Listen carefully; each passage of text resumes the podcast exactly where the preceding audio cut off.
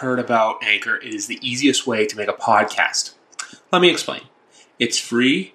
There are creation tools that allow you to record and edit your podcast right from your own phone or computer. Anchor will also distribute your podcast so it can be heard on Spotify, Apple Podcasts, and many more podcast platforms. You can make money from your podcast with no minimum listenership. It's everything you need to make a podcast in one place.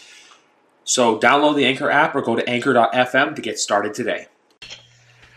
Now that the Patriots talk is out of the way, everyone, it's on to the wild card weekend. Uh, we got a lot to talk about. Some new quarterback drama brewing in the NFL, and some beef to squash. We've got Big Rat and Danny back here, second episode of 2021.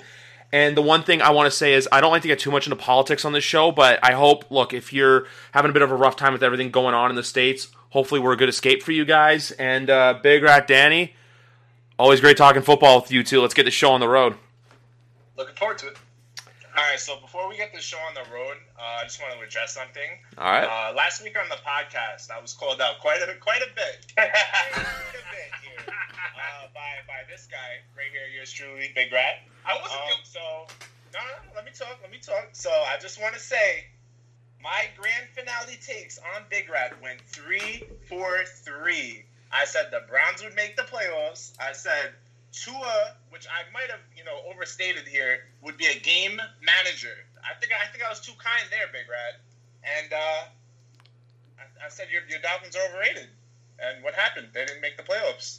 So uh, I think uh, I think I'm not ninety percent anymore, Big Rat. Claiming uh, claiming victory on the Tua point.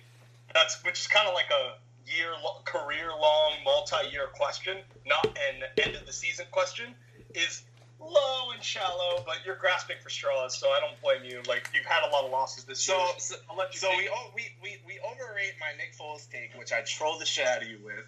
And you um, you so, kept so I, I'll hold that up. I will hold that up. I'm you gonna kept it to the years. That's why.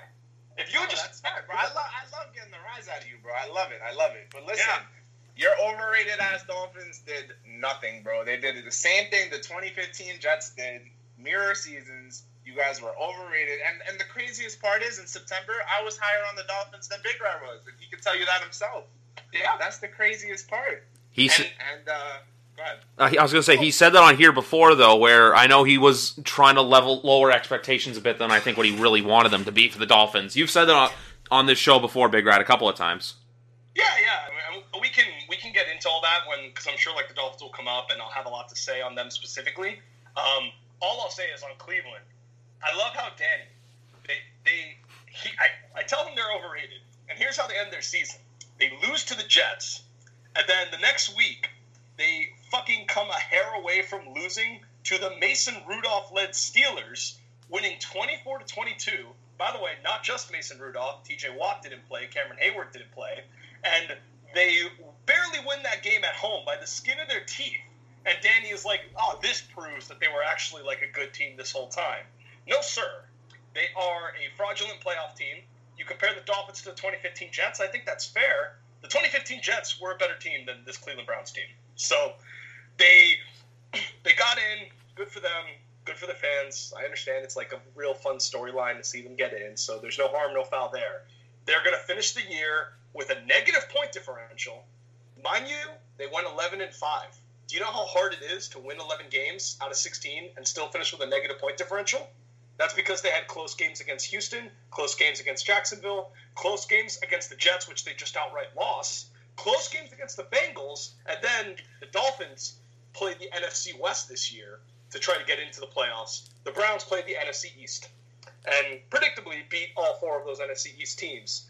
And so, yes, they have one more win than the Dolphins. They had a much easier strength of schedule. They have a much lower point differential. The Dolphins' offense has problems. The Browns' defense is even worse than the Dolphins' offense is. The Browns' defense just gave up 300 passing yards to Mason Rudolph, a career high. So, yeah, they're frauds. Good for them. They got in. And ultimately, they got in. Big Rats over here on the podcast last week saying, "Oh, I feel so bad for the Colts, man. They're not going to be able to get in." No, motherfucker, your team didn't get in. My team, and I am, very happy about that. So we can start the show. Let's go. I was about Let's to. Go. I was about to say, I want the one thing I want to get into from last Sunday though, and I want to give my two cents on this, and I want to see you guys think. But the whole Philadelphia New York Giants thing, for Joe Judge to come out there and say like, "Oh, it's the integrity of the game. It's this and this and this." Big Rat and I had a weird tradition back in October, November, where Big Rat, who was the uh, team that was always on prime time when you and I recorded? The Giants. That Thursday night game, weren't the Giants up by like ten or eleven on the Eagles, and then they let the Eagles come back and win? It was 11 with like five minutes left in the game, too. This argument does not happen if the Giants win that game, or even the Bucks game, where the Bucks, remember, were an 11 and a half point favorite, and the Giants lost by two. So that's the only thing I want to say is I have two sides of the coin of it, where the one is for the Giants, you know what? If you maybe had won another game, you would be in the playoffs right now, and this conversation wouldn't be happening. The other point is if Philadelphia, I think that the only reason, because my dad came to me and said, I think Doug Pederson gets fired if this uh, doesn't, ha- if this, uh, how can he not get fired? And I said, Howie Roseman or Lurie had to give him approval for this in order for him to keep his job, saying, like, look, if you throw the game, you're not going to lose your job over it. And the other being, too, as long as the Eagles don't say anything about admittingly to tanking, the NFL is just not going to punish them or go down their throats like they did with uh, Deflategate and other scandals that have come up in the NFL, like Bountygate too, even. Um, but all in all, for Giants fans to be bitching about this, like, look, if your team had won one more game, you wouldn't be doing this. And even too, for Judge to come out there and say like, "Oh, we had to do this, this, this, this, this," all these sacrifices.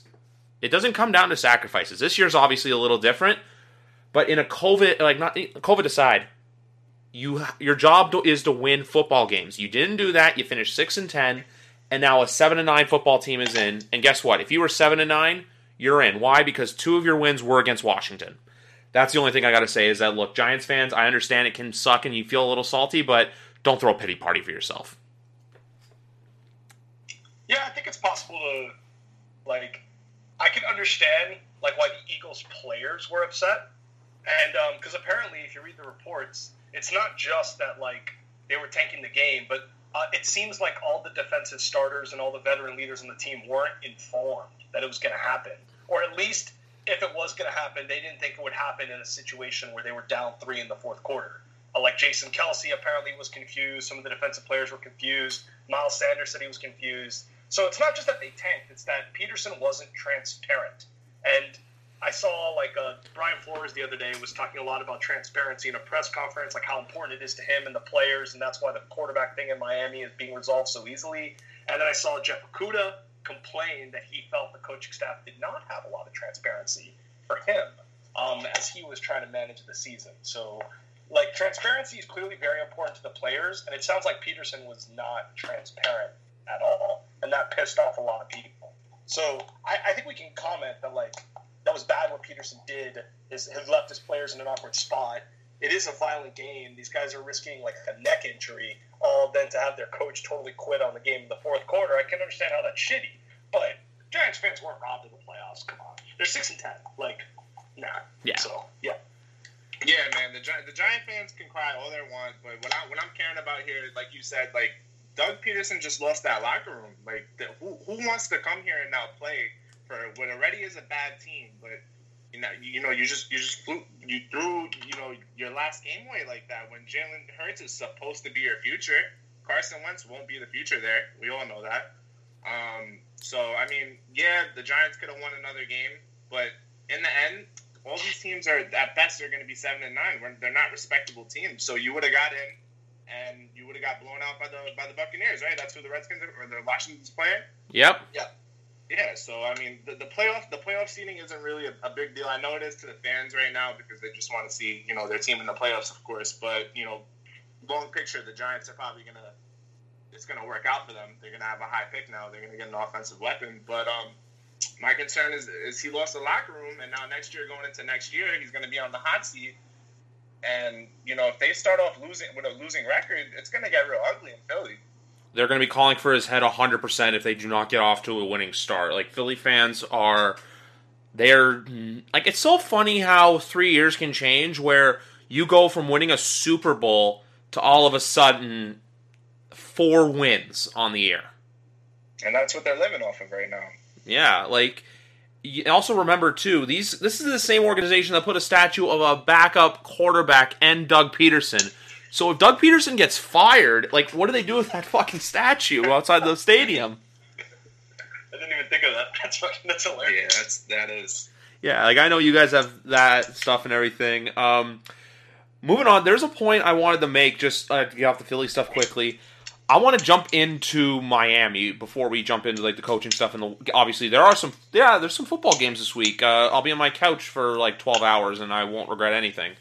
Um, Big Rat, I wanted to talk about Miami's third overall pick, and I see great opportunity. Not to, I honestly think that Tua is the quarterback. I think for anyone to judge and say, oh, he's not the guy, this, this, or this, he's getting like the reverse Drew Lock treatment. Like, remember last year where everyone was like, oh, he's went four and one, he's great, he's the guy in Denver now. No one knows if Lock's the guy. Mhm. I think honestly, this can like kind of light the fire under Tua, like what we saw last year with Josh Allen. You know, they lose the wild card game, and then look what Josh Allen's doing this year. Now, I'm not saying Tua is going to be an MVP, but I'm just saying, look, they're going to keep on to him. But that third overall pick's enticing. Why? Because if they're evaluating, like they're good, I think Chris Grier needs to evaluate the quarterbacks because if someone calls looking for Zach Wilson, he can do what John Lynch did in uh, 2017. If I don't know if you guys ever saw this, Sports Illustrated, uh, Peter King did a day in the life with Lynch for the draft, where Lynch was on the phone with Pace. Uh, he knew, look, Lynch all knew all along. He wanted Solomon Thomas, that was his guy, but he knew the Bears were eyeing Trubisky. So if he gets reports or whiffs of a team eyeing, like let's say Zach Wilson, he can easily finesse that team into moving up a spot or two trade back and just stockpile picks. So I honestly think going into the offseason, it's there's nowhere to go but up for Grier. Like I think Grier's he's got it under control, but if Miami can just you know what add in a couple pieces here or there, he's got two first round picks to work with. So that's just my two cents on it. I wanted to get the Dolphins fan perspective on this though. Yeah, sure. Um, so, talking about the number three overall pick requires uh, talking about Tua's rookie season because the two are very much related. I Yeah. think you could talk about one without the other. Um, and also, kind of the end to the season, which I'll just touch on briefly. Like, you know, I mean, we were kind of talking about the opening. Dolphins lost; they didn't make it. You know, the difference between the Browns making and the Dolphins not is the Steelers pulled their starters the whole game. The Buffalo Bills did not do that. They left Allen in there for a half. Uh, I don't know why. I thought Allen was going to stay in just to break the records or something, but they left Allen in for a full whole half, and then they put Barkley in in the second half when the Dolphins were already down twenty-eight to six. And so, look, I mean, it was disappointing. It caught me off guard because you're right. Like I did have low expectations for this team at the start of the year. I said it on the podcast. I did also contextualize it that the main reason I had low expectations was I did not like the Chan Gailey hire, and I really didn't like Fitzpatrick and Chan Gailey running a team together because every time they do, the ceiling is kind of like nine, ten wins, and more often than not, it's kind of a middle of the road team. So I it is nice that they went to Tua, and then we don't have to like worry about all that stuff. So it was kind of different context. Um, but the the end of the season was disappointing. It caught me off guard because I mean, all week I thought the Bills weren't going to play their starters a whole lot. I thought Allen was going to play like a series or two. Danny knows this last year against the Jets. The Bills didn't play their starters at all. I think, or if they did, Allen only played like a series. Couple series, yeah. Yeah. So I was, exp- and they mentioned before the game that the Bills are going to be scoreboard watching. If the Browns, you know, are like destroying Pittsburgh, then they can pull their starters faster. And so I thought, okay, well, if Josh Allen is playing the whole game, that must mean that the Steelers are beating the Browns. But if the Steelers are beating the Browns, we get to the playoffs anyways. So either way, it's like either the Steelers win and we're in, and we lose to the Bills because Josh Allen's playing a lot, or they rest everybody and we just beat the Bills outright, and that's how we get in. In the end, it was kind of a middle ground where Allen played a half, but he did enough to, to totally destroy the game, getting us down 28 to 6. And then the Steelers were down a lot, came back, but didn't quite do enough to win. Baker Mayfield converts a third and one. If he gets stopped there in the Browns punt, because they didn't have a kicker they could rely on, that is that would have been interesting. I do kind of think the Steelers would have driven down and scored, and it would have been the end of it. But what can you do?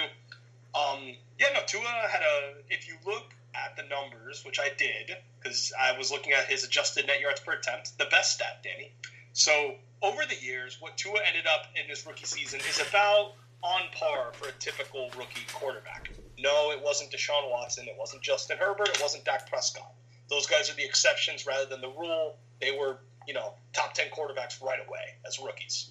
And I don't think that should be the expectation because that's not true for most other quarterbacks. You mentioned Jared Goff's adjusted net yards per attempt as a rookie was awful. It was like historically awful. Uh, Josh Allen's was also historically awful. Lamar Jackson's was also pretty low. Obviously, he made up for it on the ground, but his rookie numbers passing weren't anything to sniff at either. All all those guys I just mentioned had worse rookie year passing performances than Tua did. Furthermore, this year Joe Burrow, Tua rated out of thir- 35 quarterbacks qualified for adjusted net yards per attempt. It's 35, not 32, because as we know, we had Trubisky and Foles play a lot. We had Alex Smith and Dwayne Haskins play a lot. Joe Flacco and Sam Darnold, you get it. So out of 35 quarterbacks, Tua rated 28, which, you know, obviously that's not good for a rookie quarterback. That's, eh, it's not, not ideal. Uh, Joe Burrow rated 26th, only two spots higher than Tua. And I don't see anyone saying the Bengals should draft the quarterback in the first round, and Joe Burrow's coming off a major injury. I don't see anyone giving that argument for Cincinnati, but they're giving that argument for the Dolphins because their pick is so high. So really, if Tua was on like a six-win team and we were picking like tenth in the draft, I don't think this would be a conversation point. It's not that he wowed as a rookie. It's just okay. He was like a middle of the road rookie. Like if you look through the years, rookie quarterbacks are anywhere between 25th and 32nd in adjusted net yards per attempt. Tua was 28, so he was you know your standard rookie. He wasn't a historically bad rookie like Jared Goff was, like Josh Rosen was, like Josh Allen was, or anything like that. They have a, such a high pick, and because it is a 10 and 6 team, it gets a lot of scrutiny and attention. They, especially that Raiders game was on. It was a Saturday night game on national television that everybody watched so there's a lot of attention on it, and there's more scrutiny applied to his flaws. Whereas someone like Justin Herbert, who's been out of, I mean, not Justin Herbert, Joe Burrow, who's been out of sight for the last few weeks, Joe Burrow is on the Bengals, and they don't get as much attention, and he's been hurt for a while, and his numbers are very similar to Tua's, but he doesn't need to be replaced, even though the Bengals also have a high pick. So that's like just kind of the shitty part about the start to Tua's career so far. He was solid. He had a solid year. He was bad the last two games. There's no way around that. He was bad against the Raiders. He was bad against the Bills. I know that. All Dolphins fans know that. No one's saying that's not true. It's just why do those bad two games mean that his flashes and his highs didn't happen? Because he did have flashes. He did have that game against the Cardinals that a lot of people watched, where he was 20 of 28 for 250 yards, two touchdowns, and no picks. He did have that game against the Bengals where he had 300 yards, over seven yards per attempt. The fourth quarter against the Chiefs where he led back-to-back drives to get them back in the game after they were down 30 to 10. He had his flashes. He had his moments. It wasn't week to week consistent, but he had his moments. And so I don't think Tua was like historically bad to where you can do what they did with Rosen and Kyler Murray. And it's like, okay, I know you were a rookie. I know you didn't have a lot of help, but you were just so bad. And Kyler Murray is just so good that we have to pull the plug right away. If Trevor Lawrence were to fall to number three overall, which is not going to happen, because even if the Jags do fuck that up, Danny's team will not. So that's not a possibility. If that were happening, we could have a conversation because Trevor is that good as a prospect. That like the rules are a little different when Trevor's involved. Um, but for someone like Justin Fields and Zach Wilson and Trey Lance, these guys are like good. I just don't think I don't think any of them are that different than like the top three quarterbacks that are available in every draft. Like someone like Zach Wilson, it's not to diminish him because he did have a really good year. It's just it just seems like someone like that is available every year. You know, like the tall white guy who has a pretty good arm, who put up really good numbers in college. It's just like there's one of those every single year. Like that's not so distinctive. Like the Dolphins, if they miss out on Zach Wilson, they can just if Tua bombs, they can just draft another quarterback whenever the time comes and do that. So I just don't think they're really. I don't think they're missing out on a generational prospect. I like Fields. I understand Fields destroyed Clemson. He was not having a great year before then. He had two really bad games against the only two teams they faced in Indiana and Northwestern. In Indiana, his, I thought his actual performance was a lot worse than what his numbers were. So he's got some he's got some strengths to him. I just don't think it makes sense to take a quarterback, take that risk and uh, Danny, me and Danny fought about this on Twitter. He's not going to like me saying this, but You know, the Dolphins are kind of looking at a window right now of trying to be really competitive in the playoffs. Most teams try to win a Super Bowl under a rookie quarterback contract. You know, usually years two through four of the contract, because after that you have to extend the guy, and then you give the quarterback $30 million, and it's a lot harder to build a contender and all that. So the Dolphins' window kind of starts now.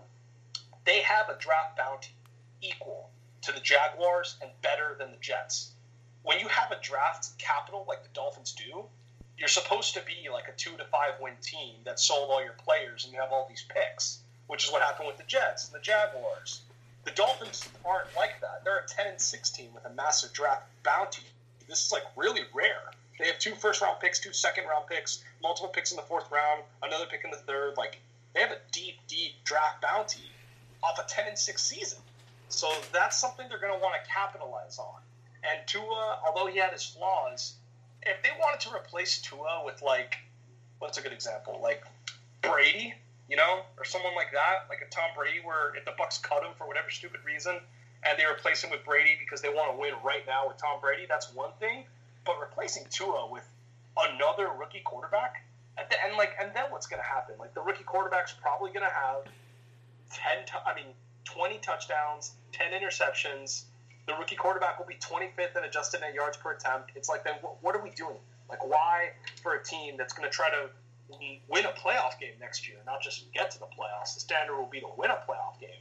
Why would you just, instead of betting on Tua's sophomore ascension, betting on a new rookie quarterback is such a big risk that I don't think it's worth it unless you're just sure that Tua can't possibly be like a league average quarterback. And I just don't think anyone can make that claim. So yeah, I don't think taking a quarterback makes a whole lot of sense for those reasons. Um, I do think trading back makes the most sense. They've talked about they don't want the draft extra draft picks to end this year. They want to do this every year. They want to have two first round picks every year. Chris Grier has said that. I want multiple firsts every year, like moving forward, if we can do it. So this just seems like the per- perfect opportunity. You know, it would suck to trade all the way down to 30, but if the New Orleans Saints want that pick and they're going to give you their next three first round picks, kind of like what the Rams did with the Redskins, what the Rams did with uh, the football team for the RG three trade, you know, you have to seriously consider that because then you'd have multiple firsts for the next three years. That's going to be really enticing. So I think that's what they'll do. I think it also makes sense with the context of the roster, and I I just think that that's all more likely. The last, and I know I've been going on for a while, but the last thing I'll say very quickly is a lot of people have been saying, why don't you just do both? You keep Tua and you draft another quarterback, and then you have both of them in the summer. See who wins, trade the other guy. A lot, a lot of people have been saying that. Like, it's not that we don't like Tua; it's just that you you're better off getting a second quarterback to make sure you have as much good quarterbacks as possible. I don't think this hypothetical is theoretically possible when the Cardinals drafted Kyler Murray, Daniel Jeremiah said they have to trade Rosen. And Mel Kiper on the show asked, why can't they just keep Rosen and Murray, have a competition? And Jeremiah said something I thought was very insightful. He said, those two quarterbacks are too close in age. It's going to be very competitive, and it could be a hostile environment for the locker room, you know, spreading allegiances and all that. The Dolphins had enough problems this year with Tua and Fitz, but at least those guys were on opposite ends of their careers. We knew Fitz was on the way out. We knew Tua was on the up and up. It's very. It didn't create any confusion in the locker room. If it's two first round picks, I mean, you're gonna have guys splitting loyalties and stuff like that. I trust Daniel Jeremiah when he says it's just not a possible hypothetical, despite what everyone says. And also, the last point on this is Tua would probably win the competition in the summer because he has an extra year of experience in the NFL that the other guy doesn't have and specifically for someone like Justin Fields, where apparently the knock on him is his ability to process the field really quickly. And I understand that plays into a lot of negative racial stereotypes that exist on the draft season, which I hate myself. I'm just telling you what some quarterback evaluators I trust, what they've said about him. If that's his flaw, then he's not the kind of rookie that would like light the world on fire from day one. He's the kind of guy that would need time. So if you're going to do this competition and Tua starting week one anyways, it's like why don't you just run it back with him and improve the weaponry as much as you can. If he's going to be your week one starter no matter what, then don't undermine his confidence. Get him as many good receivers as possible. Don't bother with the competition if he's going to win the competition, and it still doesn't really clear up your future. So for all those reasons, I think they should trade down. If they don't trade down, take someone like Chase, take someone like Sewell maybe, and that's kind of where I stand on it. Uh, I, yeah. Wow. Look at this guy with the plan. The man with the plan. So listen, real quick, if I could just jump in with a couple of points. Um, yeah. The way I the way I view the Dolphins, um, you know, Chris Grier, obviously great, probably one of the best trades of all time, if not like top ten in NFL history with the Laremy Tunsil trade. Worked out. No one thought the Texans would have the third uh, the third round or the third overall pick this year, and the second rounder on top of that, which is amazing value. But my thing with Chris Grier is I really don't think he can draft. I mean, you, you look at the Dolphins outside of Xavier and Howard. What blue chip players do you have? Listen, I know you traded uh, Laremy Tunsil. I know you traded uh, Minkah, but you got to hit in these later rounds, bro. You can't just just just hit home runs in the in the first round. So who is he really drafted that's making a difference? Second of all, my problem with Tua is who are you going to bring in for, for his offensive coordinator? He's going to be learning a second offensive system in two years. And, you know, Chan, you, you can see now why Chan was holding him back all this time. You know, he finally threw the playbook at him uh, that second half of the Bills game, and he, he, he goes and he throws three interceptions. So, you know, he, maybe he knew something that he was seeing in practice that we didn't, and that's why we were getting these little two yard, three yard passes, you know, when we watched them play. So the Dolphins definitely know more than we do. Fitzpatrick's not going to be there to save the, save their asses next year, and I think you're being a little crazy saying they have a Super Bowl window right now. They have a lot more questions than answers. Oh, okay, so that. and I, I, I, promise to let you get in here, Chris, but that yeah. has to be responded to in a few levels. So the Super Bowl window thing, I'm just telling you what all I'm telling you what all franchises think when they're in the second year of a first round quarterback. Like the Cleveland Browns last year, before the season. You know, not not during the season when we knew they were six and ten. Before the season. Don't you remember they traded for Odell and all these people were predicting them to win the division and to win a playoff game? When you're on a rookie quarterback contract, you want to capitalize on that. You want to like because that's how, that gives you the competitive advantage to build a deeper roster because you're paying the quarterback so little, so you can pay other positions more money, and that's how you can advance further. I am not saying the Dolphins are going to win a Super Bowl or, or, or trying to get to a Super Bowl. I think their expectations clearly are going to be to win a playoff game. And I think that qualifies as a deep playoff run. If you don't, then fine, like that's just semantics. But they're a 10 and 16. They have problems, no doubt. But they're a 10 and 16 that was the second youngest team in the NFL. They have one guy on the team, one, over the age of 30 years old and that's Ryan Fitzpatrick. And that was the only one. They had no other guy on the team who was 30 year old. So they're such a young team. They have a lot of assets with the draft class and with free agency, and they're coming off a 10 win foundation. That, yeah, it's not even that they're going to go from 10 wins to 14. It's just if you go from 10 to 11, you know, or 10 to 10, but a better, well rounded team, then yeah, the expectation making the playoffs won't be enough. The expectation will be to win a game, and that's all. I don't think that's a crazy expectation. I don't think that they're going to do it necessarily, but that is going to be their organizational expectation. On the Tua point, there's a lot of rumors that they're going to promote George Godsey. He's an internal hire. He was their tight ends coach last year. He took over as their quarterbacks coach mid-season. It was really crazy. Like their their quarterbacks coach got COVID. And then they had the tight ends coach take over and start talking to Tua on the sidelines. And then Brian Flores just like out of nowhere, like said he wanted to keep that arrangement going. He was cool with the tight ends coach essentially being the new quarterbacks coach. It was the weirdest fucking thing, but that's what happened. And there's a lot of expectation that that tight ends coach, George Godsey, who was an OC under Bill O'Brien and is really tight with Brian Flores, is going to be the new OC. That sounds not sexy. Recognize Arthur Smith, was a tight ends coach who was promoted internally. He was not hired externally. He was promoted internally, and then he turned the Titans around. So there could be something to that. And if you do promote internally, Danny, then it's not going to be that different of verbiage. It's not going to be that crazy view of the system because you're going to hire someone from Gator's original staff who just might do things a little differently. And then on the Grier thing, I mean, he has hit on some late round guys. They're just not guys that I, they pop in a sure he doesn't have fifth round picks that are pro bowlers but he has fifth round picks that make a difference. Andrew van ginkel who they drafted in 2019 he's been on good morning football all year. Peter schrager loves him because he keeps making crazy impact plays every other week whether it's a sack whether it's a forced fumble or a touchdown which he had against the rams. So you have someone like that. You have someone like Jakeem Grant who chris Grier drafted who sure maybe isn't a household name at wide receiver he's also the best punt returner in the nfl he also has the capability to hit on deep shots every now and then, and is the best punt returner in the league. So you have a bunch of guys like that throughout the roster. And fine, we say first and second round picks don't count, which includes Minkah, Laremy Tunsil, Xavier Howard, Mike Gesicki, Christian Wilkins, a lot of good players. We'll see about this past year's class. We don't yet know. I, I agree with you there. I don't I don't think he's like a consistently terrible drafter. I think he's up and down. He has some years he's good. He has some years he's bad. His 2017 class was terrible. So it's kind of more of a mixed bag, I would say, than actively bad. So that, that's all. So, so, so to respond to that real quick, I understand that generally in the NFL you want to win on that rookie QB contract. That's huge. But outside of KC last year, what was the last team to go ahead and do that? Hold on. Win on the contract or just like be in position or, to get deep run? Or even even even even get there. Even get because, there. Oh, okay, how about how about like you have to say what? Russell Wilson, right?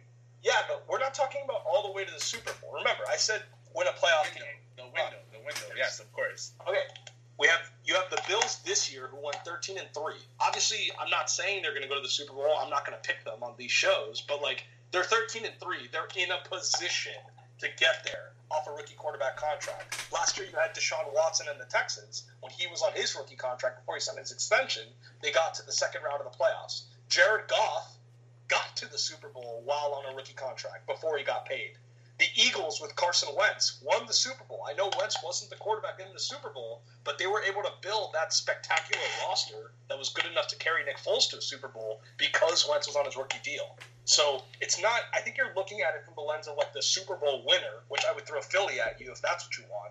But don't just view it from that lens. View it from the lens of teams that are that win 12 to 13 games that have a chance, like this year's Bills, like last year's Texans, like the Rams in 2018 that's kind of the range that I'm talking about. Like to get in here too, Ben won in 2005. Yeah. Um, yeah. I wanted to get in here and give my two cents. Like I agree mostly with everything Big Rat's saying, especially too with the whole uh, promoting within. Uh, I have some takes to on Arthur Smith later, but no, you're 100 percent right. Like you're not saying like yeah, Miami's gonna be the Super Bowl contender. They're gonna be this great team but you want a team that not only will make it to January football, even though we all played on Sunday, this is like real January football now, like playoff football. You want to win a game. You want to keep building up on experience. Like you said, Deshaun Watson did it. Uh, Andrew Luck, the years, because he had the wild card year where he lost, and then he made it to the divisional round, and then he made it to the AFC Championship game. Um, Marcus Marcus Mariota too even did it with Tennessee, where they had that crazy game against Kansas City two uh, three years ago which That's are all supremely better quarterbacks than Tua. They're to better. This point. To this be- point. Is Jared Goff a supremely better quarterback than Tua? Hell no. I would say better, maybe not supremely better. It's more Sean McVay. Well, oh. see when George Godsey is the new Arthur Smith, then maybe things will change. Yeah. Let me let me let me defend Chan real quick though. You know, I always have a little, little, little story to the side. I'll always have a soft spot for Chan Gailey. Uh, 2015 Jets training camp you know, I had a little fan meet and greet. Chan Gailey was there, and I'm like, "Hey, Chan, man, can I come play tight end for you?" The man, no lie, looks me up and down, head to toe, and he goes in the southern accent. He goes, "Maybe."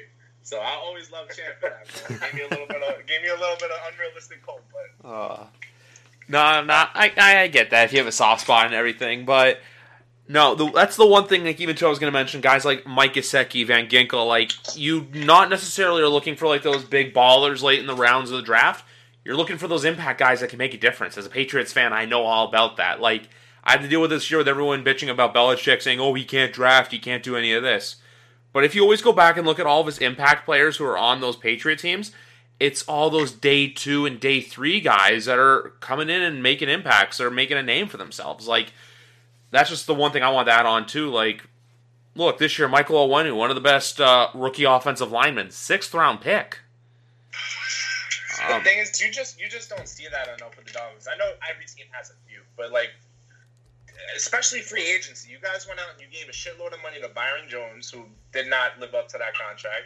Gave a shitload of money to what I would not fully agree with that. I think it's not that Byron Jones, like, I mean, Xavier Howard outplayed him, and I guess Byron Jones wasn't the best cornerback in the league like he's paid to be, but the entire premise of their defense, where they can be so aggressive with their blitzes and their fronts, is solely because they have two cornerbacks that can play man coverage in X and Byron Jones. The games that Byron Jones was hurt, the defense was awful. This is when I was fighting with you back in September. about their defense being so terrible, it was specifically because Byron Jones was hurt. Like I understand he doesn't make a lot of flash plays, but when he's not healthy, he's kind of like the domino linchpin to this whole team. When he's not healthy, they can't. They have to play defense completely differently. So I wouldn't. I wouldn't just go ahead and say it was a huge flop of a free agency signing. Um, It was just money. Money could have been spent better. You also got what Kyle Van Noy, who's going to be 30 next year. What is he? And he's on a what Yeah. four year deal? Yeah, four yeah. year deal for 13 mil per. So Yeah. he's going to regress. He's going to regress. Sure. I don't know what the outs are on the contract? Ereck Flowers. He's always been average, career average uh, guard. You guys gave what? How much did you give? Ten. Ten, Definitely ten, double ten, fig- ten ten. ten per. When when it gave uh, uh, the running back uh, oh, Howard. Jordan Jor- Howard, fi- Five five million guaranteed for what? Like a game? Come on, man! Like he doesn't spend money that wisely. Passed You're also- Justin Jefferson. Didn't give his rookie quarterback uh, help. So come on, man. You also you, you also conveniently left out when they signed Emmanuel Ogbah on a super cheap That deal. was a good. That was a good. That was a good contract. That was. Yeah, that was, man. he had not he was leading the NFL in sacks at week nine. Like he was not just playing well. He was like that that those games where the Dolphins were like always getting a defensive touchdown every week, like in November, like that was all because of Ogbah. Like he was just he he caused he's in Jared Goff is still having nightmares about Emmanuel Ogbah right now. So But at the same time, you, you also signed Shaq Lawson for the same deal that Clowney got, Oh, except it's three years. And Shaq- Clowney. Okay, Eric Ereck Flowers and Shaq Lawson only have one year left of guaranteed money. Firstly, that's this upcoming year. Secondly, Kyle Van Noy also only has one year left of guaranteed money, and Kyle Van Noy was really good. Yes, I, I get it. He could regress. He could fall back. He was he had a really good year. Like no one in Miami has any regrets about that one yet. So wouldn't go to that. And then Ereck Flowers, yes, I mean it wasn't a great signing. He's more of my a bridge, like kind of how they drafted three offensive line last year. They'll draft another one. But yeah. What I'm trying to say is this year's free agency class, especially in the COVID times, where a lot of teams aren't going to be able to spend the money, is this is the year to, to, to really be able to have that cap space that you guys aren't really going to have. What do you have, like 30 mil? It's 30 mil, although that, that number is going to go up because they have a lot of guys on the team. They, they have cap hits for a lot of guys next year with no guaranteed money that I don't think are going to be on the roster. Guys like Patrick Laird, guys like Matt Collins. There's a lot Yeah, of those. little little small fries. Yeah, I it, understand. it- but it can, it can add another 10 mil, though, in totality. If you look at, like, you can't have it both ways. Like, if this team has a lot of flaws, then in theory, there's also a lot of guys they can cut to clear up money. Like, it, it goes both ways for that reason. They have, look, it's a 10 win team with a big draft class. And yeah, not a whole lot of money in free agency, some money. And also, the part you're ignoring is the internal growth. This was the young, second youngest team in the league. It started the most rookies of any team in the NFL. Eight rookies on offense started this year at various points, and a lot of them, like five or six of them, started the whole year. So, so there's just ways that they can grow internally. Plus, you just need a few picks from the draft class to be impact starters. All you need is like one or two, and then yeah, it's not that crazy to see how they can go from a 10 win team to an 11 win team. It's really I not crazy. just, I just don't see it. You see it. We'll see next year. Also, I'll just say Dolphins, their point differential, the last Dolphins point I'll make, their point differential was very high all year long. Like it was tied with the Bills going into week 17, which is, sounds crazy, but it's true. It ended up kind of regressing to the mean because they lost by 30 to the Bills. So now you look at it, the Bills had a point differential of 126, second best in the entire AFC behind the Ravens. The Dolphins finished with plus 66, which is not at the level of Baltimore, Kansas City, Buffalo, but that plus 66, it's obviously way better than the pathetic Browns with a point differential of negative 11, but it's also higher than the Titans at plus 52, higher than the football team at plus 6, higher than the Bears, higher than the Rams, higher than the Cardinals. So, no, they're not like at the level of the top teams in the league, but I do not think this was a fraudulent 10 and 6. They did not win a lot of close games like the 2016 Dolphins did. They beat up the teams they won. The, the games they won, they beat up on teams. They beat your Jets decisively both times. They didn't have any like close games against Jacksonville like Cleveland did. Every time they won, they won decisively. So that's why I don't think their 10 and 6 record was fraudulent, and I think their point differential backs that up. And a lot of that has to do with, with scoring defense, which you know New England last year had the best scoring defense, and it wasn't sustainable. That's It that's was not sustainable. that's true. That's true. I won't deny that. Um, the won point I want to make quickly too is the only game I can think of that the uh, Dolphins one that was close was obviously that thrilling um, game on the Saturday night against the Raiders. But then again, I credit and the Cardinal one, but I like I credit poor clock management on the Raiders part. Like that has nothing to do with the Dolphins. It's just something I want to add in. But no, I agree with everything you said, Big Rat, about the Dolphins. Like, look, you're gonna have all that money, but then I know thirty mils not a lot, but then if you have those like small guys who come off the books, like the small fries, like Danny said those small fries can go such a long way into you know what clearing up an extra five to ten million so you can go out there and sign someone and add someone um, I also, even though you guys could have drafted Jefferson, I do like the Austin Jackson pickup in the draft last year. I feel like he's helped the offensive line out. Um, he's, super, young too. We drafted him when he was 20 years old. Exactly. So there's like with Miami going forward, there's nowhere to look but up. Um, but I have a hot take right now that I think Danny may or may not get mad at, and it's this. Don't get rid of Sam Darnold just because there's a shiny new toy on the sideline. Wait and see, and wait and see who you hire as head coach first, and then decide. Let let Joe Douglas make the decision. But if you look at Darnold's, uh, I just want because I want to transition to the Jets before we get into the coaching carousel and wild card. Oh, and plus some uh, new quarterback drama in the NFL. Um, remember, Sam Darnold's two coaches were Todd Bowles, who took stuff very conservatively and wasn't the best, and then we all know the Adam Gase debacle, which nine and twenty three not attractive. But that's just my two cents on the whole Jet situation. I want to get Big Rat's ta- actually Danny's take, and then we'll get Big Rat's take. But I just want to say that look, if you guys can draft like Penei Sewell, like where you get him and Becton on the line together, add in some weapons in there. You know what? Maybe get like a Chris Olave with your late first round pick from Seattle because it's probably going to be somewhere closer to 30 than 20. Um, that's just my take on it. Like, look, I understand Fields is there, or even Lawrence, but I'm just saying, don't give up on hope on Darnold just yet. And it's also not like to Darnold wasn't a sixth round pick. It's not a Gardner Minshew thing. He was third overall. So that's what I'm saying. Like, for as badly as you want to get rid of Darnold, I'm just here to say, don't be so rushing to kick him out, kick him to the curb.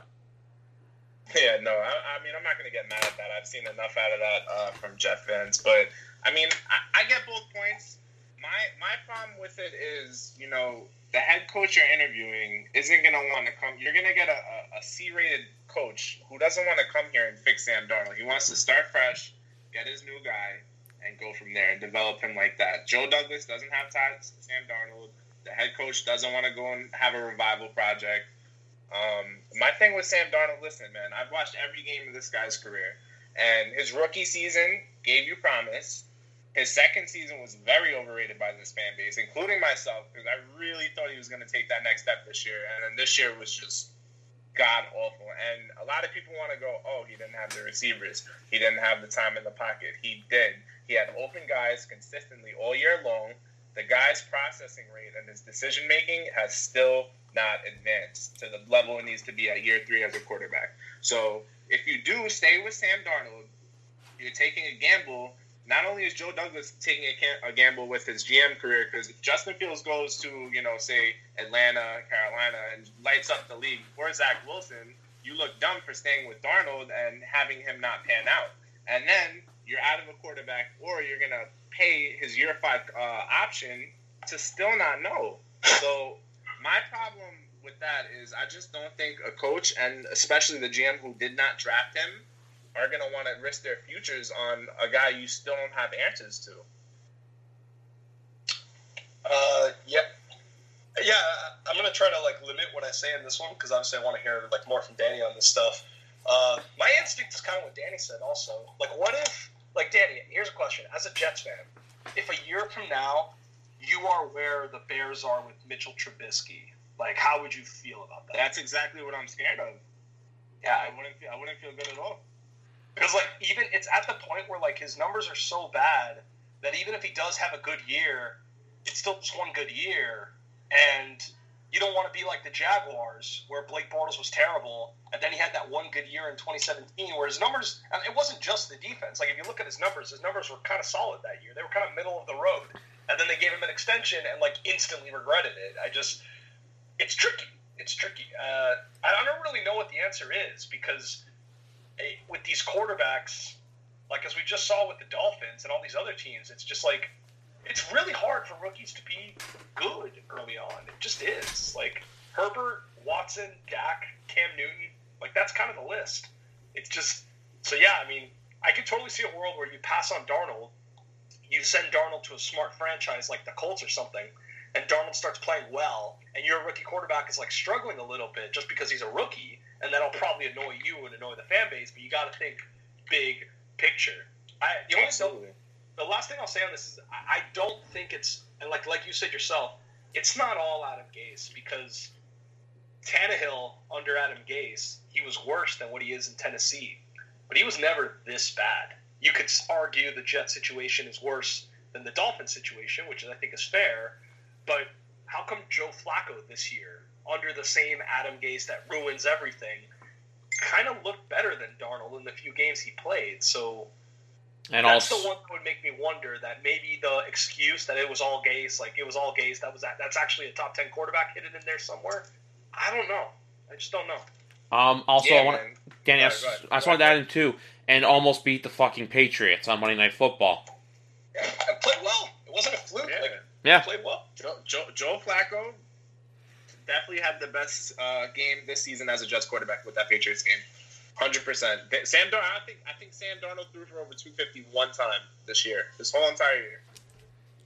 You Which say, is embarrassing. um, Danny, do you have anything else to add to that? By the way, Um, I mean, if, if we're talking draft picks, where I think we should go with the pick, I know this Deshaun news just came out, and that, that's that's going to be you know the new talk of the town for until it happens. Um, I think they're going to look at that really hard.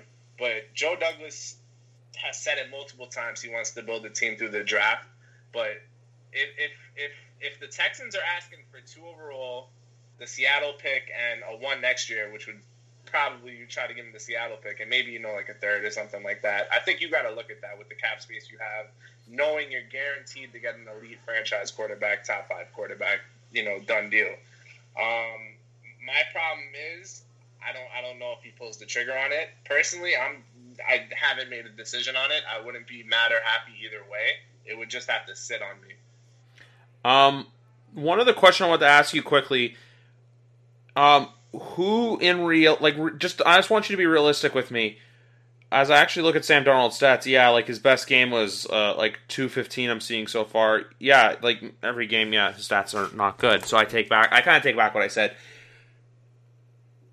Is there an ideal candidate you want for head coach, or is there like someone that you're hoping they go out there and get? Like who would like? Yes. So with head coach, um, I know they're keeping the college guys on the low. There hasn't been anything reported as far as like college people coming out. You want Matt Campbell, don't you?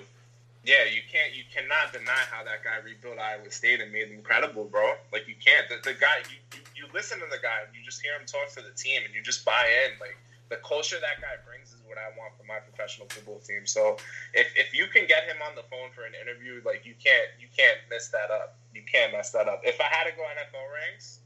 Um, I'm going Brian Daboll. You know wh- what he did for Josh Allen, turning him into like an MVP candidate. I know he's not going to win MVP, obviously, but you know the strides that guy's made. You know you got to give Brian da- Daboll a lot of credit for that. So you know I would want my rookie quarterback developed under him. Uh, yeah, no, I agree with that because like Brian Daboll is good, but the other guy I look at too for the Jets job potentially is uh, Arthur Smith. Just another good NFL offensive mind because the Daboll is going to be that tricky domino where you don't know where he's going to go. But even too, there's so many teams out there who need uh, head coaches. Like if you just look at the list, like the list is pretty long this year. Six, six is uh, I'm not going to say long, but six is a very uh, interesting number of uh, head coaches. Just give me a second here, folks, as I just. Okay, that was just Big Rat. Are you guys both there still, or Yeah, yeah, Yeah, yeah, yeah. KK? Cool. I didn't hear you for a sec. Um, I gotta talk about this Deshaun Watson drama because this came out tonight of how he's not happy about the Nick Caserio hire, which I understand. I'm a Caserio guy. I like him. Obviously, his drafting history wasn't the best, but he comes from the New England organization. But I don't know how they gave him such big money when they have such cap trouble, and now there's this Deshaun Watson stuff coming out. Like, I don't. This is a this is a franchise that was remember this like they're having a fall like the Jacksonville Jaguars did three years ago, where you know they make the AFC Championship game and they're that mile the Myles Jack uh, fumble away from potentially going to the Super Bowl. Now look at look Houston. they're up twenty four nothing last year. Literally a year ago, this coming Tuesday, to Kansas City, up twenty four nothing in Arrowhead. Now they're four and twelve, and their potential franchise quarterback could want out. So this is a pretty bad fall from grace if the Texans do uh, have to get rid of Watson. I think it's kind of like um, like Danny's Jets gave Joe Douglas a six year contract too. I think it's partly when you're trying to get a GM candidate to take over a situation that dire, like the Texans not having a lot of draft picks. The Jets had just fired Maccagnan after the draft. There was a lot of instability, and the Jets have a history, you know, of shaky ownership, firing guys, and all that. I think Joe Douglas like probably needed that sixth year guaranteed so he could have the assurance that he would have time to do his job. It's, it's a hell of a lot harder to fire a guy after two years when he's got six years committed to him instead of five or four. So, and like I remember Kyle Shanahan when he took the 49ers job, because nowadays we view the Niners as like, oh, they were in the Super Bowl last year. They're like a typical solid organization. They had three coaches in three years. They had, they got rid of Jim Harbaugh, one of the best coaches in the NFL at the time. They just didn't want him anymore. Then they fired Trent Baalke. I mean, not Trent Baalke. Uh, Jim Tomsula. Jim Tomsula. Yeah, they fired Tomsula after a year. Then the next year, they wanted to fire Trent Baalke, and then felt obligated to fire Chip Kelly as well, so the new GM could pick his own guy and all that. So they fired Chip Kelly. And then so Shanahan at the time, he agreed to that job, and he wanted six years. And I imagine it was for the same thing. You just had three head coaches in three years. You need to prove that you have some organizational stability if you want me to come to you give me six years so I have more assurance that I'm not going to lose my job after a year or two. So I think for Caserio, being a Belichick disciple and all that, he probably thought, you know, the Texans organization has done some weird things lately. If you want me to come and help, I'm willing, but I want that security of the extra year to know that to know that I'll have time. Is he worth it? I don't know. We didn't know if Joe Douglas was worth it. Um, so I don't, I don't know. I don't know how to answer that question. But the fact that the Texans it's not just a Caserio. Apparently, Albert Breer reported today that Deshaun specifically wanted them to interview Eric Bieniemy. They didn't have to hire him; they just wanted them to interview him. And you know, Deshaun and Patrick Mahomes are really close, and Mahomes apparently told Deshaun like nothing but fantastic things about Bieniemy, a lot of really high praise. And so I think all Deshaun wanted was for them to at least interview him, just so in every relate, Marquis once said this on an episode of YouTube Take a few years ago when Wes Welker had his falling out with the Patriots. Like in every relationship, you just want to feel the love that you provide in the other direction. And Deshaun Watson, who loves the team, loves the franchise, they don't have to hire his guys. He just wants them to show the consideration that they're hearing him out by at least giving these guys interviews so he knows he's at least part of the process. And they wouldn't even do that. And I think it's pretty pathetic for an organization. The littlest thing, like give people out here fucking interviewing Jason Garrett and Marvin Lewis. It's like the littlest thing to interview Bieniemy. Don't have to hire him, and they couldn't even do that. So I don't blame him for being mad. I really don't. I still also believe that the Rooney Rule is one of the biggest bullshit covers ups in NFL history of how they had to put a rule in place, or even this year how they had to go, oh. We want you to hire uh, more minority candidates. It's like, well, just do it. Like, you don't have to promote people doing it. Like, the fact that you have to do it looks really bad on the NFL. I don't mean to bring race into this. I'm just saying I've said this before where it's the biggest elephant in the room. Like even too with the whole Raiders thing from a few years ago where oh they do, they they'll hire they'll interview someone just for the hell of it. Just like you're not getting the job but we're still going to talk to you. But yeah, with Bieniemy, like I don't know why the Texans would hire him. The fact that Jason Garrett was got that interview with the Chargers just baffles my mind. Uh, because look, you, I think that's a job where you need the best offensive mind out in LA. Because if I'll get into this later, but if you get a proper offensive mind out to LA, they're making the playoffs next year. That is a take I will stand by right now. As for um, the Bieniemy situation with Houston or even with Watson, like where do you guys stand? Like, do you actually think he's going to try to get out, or do you think he's going to stick it like stick through? I think if um, if, if they bring in Josh McDaniels for head coach, I think he's gonna he's gonna force his way out. I don't know if that will happen, but I've, I've definitely heard. I saw that on Twitter. I just, uh, it was pretty logical with what they're doing.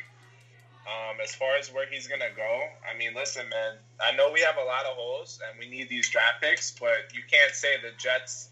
They they would listen to the Jets first because they have the most to offer. So if the Jets decide to pass on that, um, how can you not say like a team like San Francisco? That, that that's just a match made in heaven right there. Uh, I I that would make perfect sense to me. I I think it will depend because from what I read from the Josh McDaniels report, it wasn't just Josh McDaniels. It was like Adam It Gase like- and Matt Patricia. Patricia, yeah. yeah, Patricia and Gase, which is it, it, that would be, that would be like an NFL Twitter dream. Like if Oh. all three of those guys were running a team at the same time. Like everyone would just be losing their minds every week. uh, I don't. I, it sounds like uh, John McClain uh, from The Houston Chronicle. yeah, yeah, and a very well respected guy, like the the kind of the voice of the Houston Texans. He doesn't think the McDaniel's thing is going to happen for whatever that's worth. I know there were other reports that it might, and they obviously hired Caserio, so it's easy to draw that connection. You get the sense, according to him, that it's not going to be McDaniel, so there's that. Um, I, force his way out. I mean, it's kind of like this isn't the NBA. Like I know Carson Palmer did it, but to force your way out, you have to be okay with taking suspensions, taking fines, like because he's so good. It's not like if he was like a Jared Goff level quarterback, then a team could just be like, okay, well, this isn't worth it. Like it's not worth the drama. It is worth the drama with Deshaun. So I don't know. Like it would take a lot. Is he willing to sit out like week one of the regular season next year to really prove to them that he's not playing for them anymore? And if you do that, like you're gonna piss off some teammates. Like these guys always talk about how they're brothers and they want to play for each other. Like I think that won't Deshaun. That just doesn't seem in Deshaun's personality. Um, so I don't know if he. I don't know if he's gonna go all the way with it. But if they if they keep ignoring him, you know, it's definitely something that very well could happen. And if it does, I mean, yeah, you can go to a lot of different places. Hell, you can call the Dolphins. I mean, I love Tua, but Tua and a pick or something for Deshaun, I'll fucking do that in a heartbeat. like, and I love my quarterback. It's just, you know, a bird in hand is better than two in the bush. Unless your quarterback prospect is Trevor Lawrence specifically, you should always try to be okay with trading your young quarterback for a proven elite one like Watson. Uh, but yeah, no, I, I, I don't know. It just to me, it doesn't seem like it's in his personality to do what it's going to take to really make him be forced out, which would be to really like really implode the offseason, really like get a lot of negative headlines. Like I just don't know. That doesn't seem like Deshaun to me, but that's just my guess. Um, personally, I, I, I- don't think he's going to do that whole like, oh, he shows up a training camp and he's just not participating or anything like that. I think if he's just genuinely not happy, or if they don't hire the right head coach, then I think you're going to start hearing more conversation about him just wanting out. Like, look, the Hopkins stuff was like came out of nowhere last year. I remember I had to look at my phone again and go like, wait, what? Like you, like I was almost in disbelief. But like this time, if it happens, like people aren't going to be surprised. But we'll have to see where this goes because I think there's a there's a bunch of teams out there that could really use his services. Um, yeah, ha- and half the league will literally, I think, will drop their quarterback at the drop of a dime and be like, "Yeah, we we'll take him, sure." Like, there's only like I think a handful of teams that wouldn't per se. Um, we could talk about some more head coaches later, but or would you rather talk head coaches now, or do you guys want to get into playoff talk? We can we could do head coaches like quickly and then go to playoffs probably. All right, cool. Um, I just want you guys to. I'm just going to say a team, and I want you guys to answer me who you think will end up there. We'll start with, or also to, Um, not there. Um, before that, who is the most attractive head coaching pos- like position right now, like for team wise? Oh, I- LA for sure. Yeah, yeah. I mean, just the the young quarterback, the uh, you know the really good situation. If not LA, I would actually say Jacksonville. Um, it's not just because of Trevor. It's not just because of Trevor Lawrence. It's it's that they have so many picks. They have the most draft picks in the NFL this year. So even after first overall, they do have like a large capital pool to build off of, and they have a lot of young players that they took last year that are still growing. Guys like C.J. Henderson, Caleb on Chason, Laviska Shenault. Like they, they obviously still have Jack as a cornerstone from a few years ago. Like I, Chark as well from a few years before that. Like they have a lot of good young players. Robinson. Well, you did see that that uh, Shad Khan said he was going to have roster control, correct? Yes, but we don't know what that like. I, I want to see what that looks like. Like because having a final say on the 53 and like literally being in charge of the draft, Jerry Jones style, are two different things. So Regar- reg- regardless, I think that's Urban Meyer's job. Regardless, so I think that's the answer there. And he would obviously come with personnel control. Yes, that, that's probably true. But after that, I would say LA. Um, yeah, because just the better young quarterback. Um, and, uh, we don't we don't know what's going to happen with Matt Ryan yet, so that's another thing. where do you guys? Who do you guys like? Who do you think will end up getting the LA job? Like, or if you had to pick? I had to pick, I would go. Uh, I would go Daboll there. I would have to. I would think I would think that they would prefer an or not. I would think they would prefer an offensive coach um, for all the obvious reasons. It's already awkward enough that they're going to be making Herbert learn a new system. That was the one downside to firing Lynn. I think we all agree that it needed to be done, but the downside to that is now Herbert is going to have to learn a second system in two years and all that. The thing that Daniel was talking about with Tua. So I would think you would want as good of an offensive mind as possible to make the transition easier and to make him keep growing. And I do think I'm with you guys that I think Daboll is the uh, top name. Um, I, I was with Dan. Like I know Danny wants him for the Jets. He would be my choice for like any team.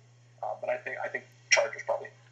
Same. I'm saying with Daboll for there. Uh, we already said. I know Danny said Jacksonville uh, for Urban Meyer. I think it'll happen. I just don't know if it's a long term option for there. What do you think, Big Rat? It'll depend on, you know, like it'll depend on how how the rigors how he handles the rigors of the NFL. Like you have some guys who like really like it and wish they could have done it sooner, and like the like I think Matt Rhule from everything we hear, he's loved the transition to the NFL from college. He's really happy with it. Like he could do it for a long time. He wishes he did it sooner. With Urban Meyer, he's so much older that it, it all going to depend. Like how does he handle the stress of the day to day? Like not to we're not going to talk about this again, but the Chan Gailey stuff. It, a one Dolphins reporter said today that one of the reasons why he wanted to leave was that it was really stressful being the offensive coordinator during the COVID year. That at Chan Gailey in his late 60s, it was kind of exhausting, like to deal with all the protocols and stuff like that. And some of that might still be around. So we'll we'll see. We'll see if he can handle the day to day stress that is involved with being an NFL head coach. But I think he'll do well if he wants it. No, I agree. I agree with that too. Um, what was one thing I was? Because the only thing I gotta wonder though with the Chargers is if they did keep uh, Shane Steichen on board because I think even if under a new head coach, I think if you still have Steichen and Pep Hamilton, I think that really helps you because I know they did lose uh, Gus Bradley and uh, yeah, never mind. Uh, it's the whole entire offensive staff is completely vacant for 2021, so that's coordinator, quarterbacks, running backs, wide receiver, tight end, and offensive line coach all vacant for 21. Um, I just want to say that with the Chargers quickly. But for Jacksonville, it's intriguing, but we'll see. Uh, what about Danny's Jets? Since we already said Dave off of the Chargers, Danny, who else could you see? You're probably guessing you're going uh, Matt Campbell. From a, from a, name I haven't said. You can say Campbell if you want to. I know. I'm just saying you can't say Daboll because no, we said Daboll for yeah, LA. Yeah, yeah, no. I just don't know if Campbell's taking interviews. Either uh, Pat Fitzgerald, I don't think he's taking interviews, but they, they were both rumored names, you know, going into this. Uh, as far as who they've interviewed, though, I would have to go with um, what's the, what's the Colts defensive coordinator's name? Saleh. Yeah, oh. I've heard really, really good things about him. Uh, I think he's a possibility. I would say Saleh, but I think he's going to go to Detroit. Yeah, just, you know, you know, um, just someone, someone, someone with like a CEO, like a guy that they're looking for, like a CEO culture builder. That's what we need. We don't need a coordinator, a, a schematic coordinator. We've done that. It hasn't worked. We just need a guy who, who's going to build a culture here. The, okay. the Jets running one year behind the Dolphins on their realizations. The Dolphins realized they needed to move on from Gase in 2018. The Jets two years too too late to come to the same realization. And when the Dolphins fired Gase, that's the same thing they said. They wanted a culture builder. They didn't want like a coordinator specifically. I know Flores is famous for like his defensive acumen, but they thought he would be a good like culture locker room guy. They hired him before before they went on that Super Bowl run, like reportedly. Because I think I think I think he literally was introduced as the head coach the day after the Super Bowl. Yeah, I don't so think he was at the duck parade for the Super Bowl Fifty Three win. Yeah, so they weren't they weren't just they weren't just like like ring chasing the coordinator that won the Super Bowl. They made that decision before all that stuff happened, be based on the basis of being a culture builder. So I'm with Danny uh, Eberflus would make sense in that regard. I think that that would probably fit Eberflus a little more than it would fit Arthur Smith. Um, so yeah, that makes sense to me. I was gonna say Arthur Smith for there, but you guys are kind of changing my mind. I'm gonna go Eberflus as well. Um, I think we all in agreement though. For for Detroit, more I I, I I said Sol I said Saleh before with the Jets, but I thought I heard coordinate defensive coordinator. I didn't hear the Colts part. My bad. Uh, with Detroit, I think it'll be Robert Saleh, but I wouldn't be shocked if Pat Fitzgerald name comes up for that job too, because Detroit's probably the lowest uh, name on that totem pole for all the coaching jobs. Yeah, yeah. Pat, Pat Fitz, apparently Pat Fitzgerald was offered the Packers job, or if not offered, like was seriously considering it, like late in the interview process or something, and he turned it down because he still wanted to spend time with his family. So I don't know if like a year later it's changed or it hasn't changed, but that would make a lot of sense if he wanted it. By, by all the reports I read, if the Bears had fired Matt Nagy, which I guess could still happen, although let's be realistic, it probably won't since they just made the playoffs. If the Bears had fired Matt Nagy, the rumor is he would have absolutely taken that job because it's in Illinois. He wouldn't have to move his family and all that. Um, so that that would be something to watch, like next year if he doesn't get a job now. But I like Saleh for Detroit. And I think Danny said the same thing too with that. And uh, yeah, I said Saleh. Yeah, and what about Atlanta? Um, I mean, we really haven't said anything about Bieniemy yet getting a job. I don't know if you guys said Texans or not, but you know he's gonna get a job. He's been in the in, the, in these league circles for what like two years now. He's been getting interviews. I think um, I think Atlanta might go there. Yeah. Um, Yeah. Uh, I'm reading. I'm reading on CBS who they've requested. So they've requested to interview Raheem Morris. I don't think that's going to happen. I think you guys would agree. Yeah. And then Saleh, we already crossed his name off. And then the only other names they have are Arthur Smith, Bieniemy, and Joe Brady uh, from Carolina. So uh, I don't know what they will do.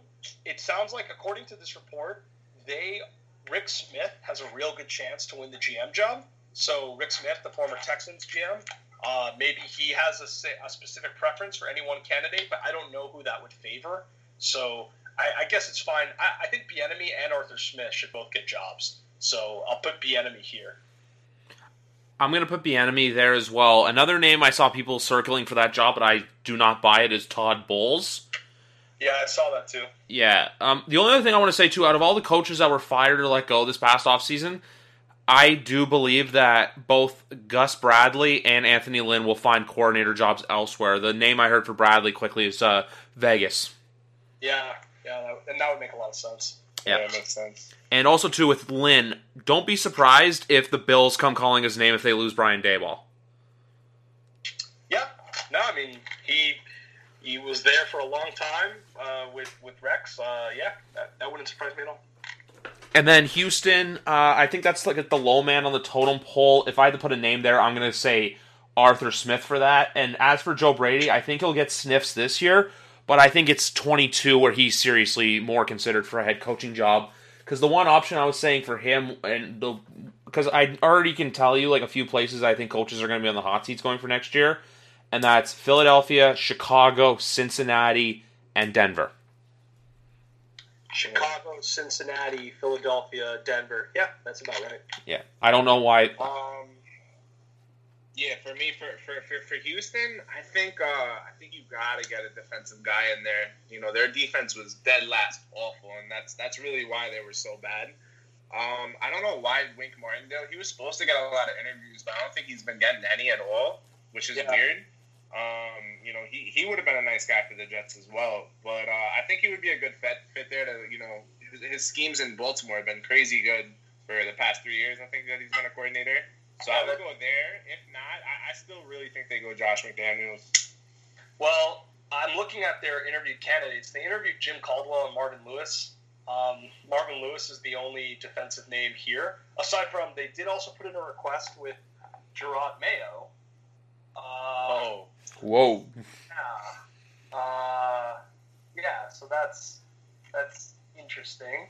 Um, for a head coaching job, uh, he's not even the play caller in, in, New England, is he? Isn't it just Steve Belichick it, and Bill? It's Steve Belichick, which, in all honesty, I know he's being groomed for defensive coordinator. But if his da- if Bell does retire and McDaniel's is gone, I wouldn't be shocked if that's Steve's job in like five to ten years.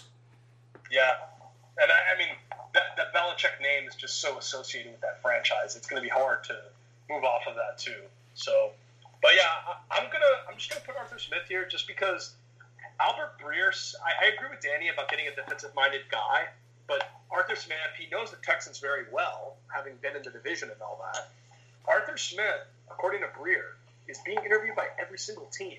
And not only is that the only candidate this year to do that, but apparently that's a really rare thing generally. You never get a candidate interview with all six teams. So it just it, it's hard for me to believe that he's not going to get a job. So I'm going to put him here at a division rival. Um, you could take out one of the like you could take out like Eberflus from the Jets and give Arthur Smith to the Jets, and then put Eberflus here if you want. That would also make sense. But yeah, I, I do think Arthur Smith get the job, and I do think that's gonna that's gonna hurt the Titans a lot because his play calling is the key to kind of how their offense like really exploded. Even Derrick Henry, not just Tannehill. Derrick Henry wasn't lighting the world on fire until he got there. He had a really strong end to the season with LaFleur, but he took off as like the best running back in the Um, not sure what happened there, folks. Um, I'm still here. uh, you're you're still here. That was weird. All right, Big Rat, you still there? Yeah, yeah, no, yeah. I'll just close with saying they'll lose Smith, and I think that's going to matter for Tennessee's future. Yeah, yeah, for sure, for sure. But anyway, boys, uh, we've been talking for a while, but are we ready to talk some? Uh, actually, I was realizing there's yeah, there's playoff games. I there we got to uh, talk some uh, playoff football. Yeah, finally got to it. Finally got to it, but you know what? We had to uncover a lot of uh, stuff because like end of the season, you know, we had a lot of baggage to uncover. But now we get to talk some games. Uh, look at this. It's like like right now, this is the hot ones meme come to life of Paul Rudd going, "Hey, look at us," and it's like three people whose teams are on the outside looking in, talking about the teams that are on the inside. Um, let's start it off in the order: Bills versus Colts. How are we feeling about this one? Um, surprisingly, I'm gonna go with the upset here. I'm gonna go with the Colts. I don't really love. I don't love it because I really don't trust Philip Rivers like that. But Jonathan Taylor behind Derrick Henry has been the best running back in the second half of the NFL. And you know, if you really watch what he's doing, um, I think he can carry the team on his back. If Philip can just not turn the ball over, which is hard to say, you know what I'm saying? But if he can not turn the ball over, I think it's going to be a low scoring game. And I think they pull away by a field goal. Crazy take, but that's that's my pick. It's not that crazy, and uh, I I should not be on the outside looking in. I should be having my team playing this weekend, but we can't always get what we want. Uh, I got the Bills. I, I, I do think the Colts are. I don't think this is going to be like the games where the Bills. The past four weeks they've been blowing everybody out. I don't think that happens here.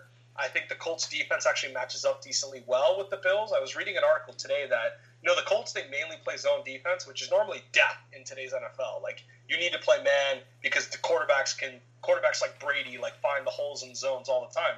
But for whatever reason, the Bills' offense they've been destroying man coverage teams. That can explain why they beat up on the Dolphins so much. But they've been struggling a little more against zone teams this year. So maybe this is the kind of defense that could actually slow them down a bit. But I kind of I do think I think Rivers is a great quarterback. I think he's a Hall of Famer. I just think at this stage of his career, his arm isn't what it was. It's outdoors. It's in the cold. I do think the Bills' offense is going to be slowed down a bit, but I think Philip Rivers is probably going to have two interceptions, and Taylor's going to play well. But I think the Bills pull it out, close one. Colts cover though. How about that? Um, I have the opposite actually. I have the Bills winning, but the actually let me just double check. I actually messaged a buddy about this today because he, him, and I like we'd like to talk gambling and all that other stuff. I'm just gonna pull up the message right now just to make sure I said yeah. I think Bills win and they cover six and a half, but I still think it's a close game. If I had to put a score on this, I'm gonna say 24 to 17, somewhere in that range, like where Josh Allen does enough to get it done. But the one thing I would like to say though is is if the Bills fans finally get into the stadium to watch their team in the playoffs and they lose, I would be so like I will be such a jackass on Twitter if that happens. Their their best season in 25 years, and they only get to see one game of it, and it's the game where they lose. Hey, that's Bills, man. They haven't won since '95 in the playoffs. I was two. '92. I was two years old. Oh, you too. Okay. Yeah. Um, Seattle versus LA. I want to go in on this first. I'm gonna say I'm picking Seattle, but the story of if John Wolford were to win this game, like my God, like it just makes a Jared Goff contract look even worse. Um, I don't have much to say. Like both offenses are suspect, but when it comes to defenses, for as good as the Rams have been, the Seahawks defenses have been playing a lot better lately. I think Pete Carroll's got his boys clicking. I'm gonna go. uh, I think this is another low scoring game, but a little higher than before. Uh, I'm gonna go 27 to 21. Uh, Seahawks win. Yeah, man. Listen, McVay. McVay's had Seattle's number since he came to LA. Uh, I think his record is like ridiculously like high or something. I think he's lost like what one or two games to them. Two. Yeah, One. there. One was this Yeah, year, so- and one was the Zuerlein missed kick on Thursday Night Football last year. Yeah, there you go. So, um, I mean, I, I really would love the Rams to win. You know, specifically for the Jets draft pick and how they fucked us out of number one as well, so they can at least make it up by beating Seattle. We get a low, we get we get a we get a low twenties pick. That'd be fine with me. But um, Poetry. my, my, my, my heart says that the Rams, but my head's obviously going to go with Seattle here. They, their defense has been turned it around like ridiculously uh, that second half of the season. I'm still not sold that Russell's going to take this team too far this year, but um, as of right now, yeah, I'm going to go in Seattle. Uh, I think there's a chance Goff plays. Um, I don't know if it's like a big chance or anything, but I was reading Jordan Rodriguez from the Athletic and a few other people on the Rams. It sounds like this could be like a whole hoodwink job by McVay, and Goff actually is good to go on Saturday. Um, if Goff does play though, he's still going to play hurt, especially a hurt thumb for a quarterback. Like that's kind of a big deal. So I could see Goff playing, but not being 100%. Rams trying to like run the ball a lot. Every time Goff does throw, it doesn't come out too pretty. So I also want the Rams to win. I also want the Packers to get the Rams. I think the Packers can win whoever can beat whoever they play, except maybe the Saints, which we'll I'm sure get to on a future podcast if the matchup even happens. Uh, but I want the Packers to face the Rams specifically. I think that'd be their best matchup, and so I'm kind of rooting for the Rams in this one for that reason because I want the Packers to go all the way. Uh, but I, I think the Seahawks also probably pull out a close one. Um, I think, in my opinion, this is the team. If Goff plays for all the problems the Rams have, I think this is the underdog most likely to win this weekend. I mean, you guys will probably say Tennessee, but I would say this team has the best chance because of how well McVay schemes up against Seattle, and because I think Goff is probably going to end up playing. So I'll pick the Seahawks in a close one. Rams upset watch though. Um, next up, we have a game that look. This is probably the first seeding upset, but not favorite upset. With Tampa and Washington, who can believe it, an NFC East team hosting a playoff game at seven and nine. You know what? I I can't because the NFC East is trash. Um, I'm gonna say this: Bucks win, football team covers, and Chase Young gets to Brady twice. Wow. But a big Um, a big factor with this game, I want to say also too quickly though, is the health of Mike Evans.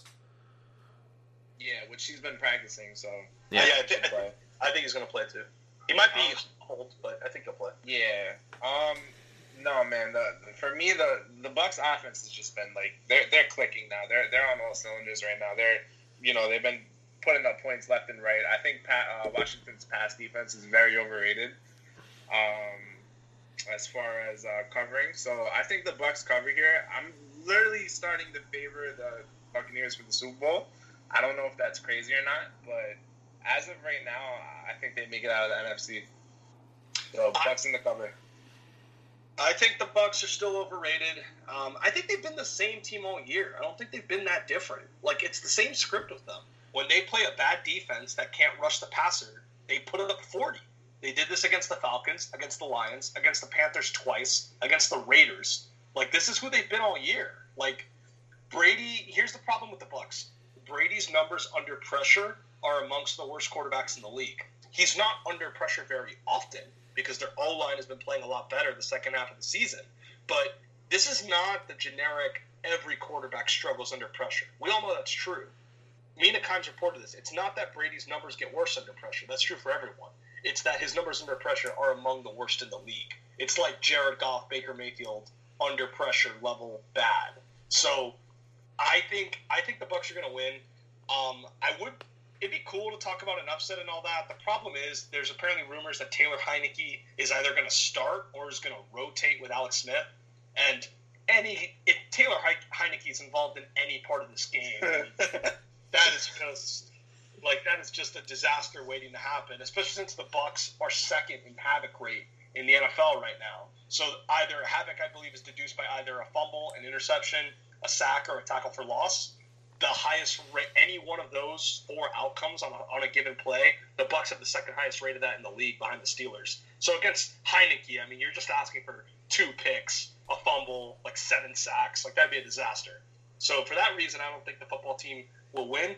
But I, I'm a little different from Danny. I agree the football team's defense is overrated. It's also inflated because they play the NFC East a lot, so that's also gonna make their numbers look a little better than they actually are. So I'm totally with you on that.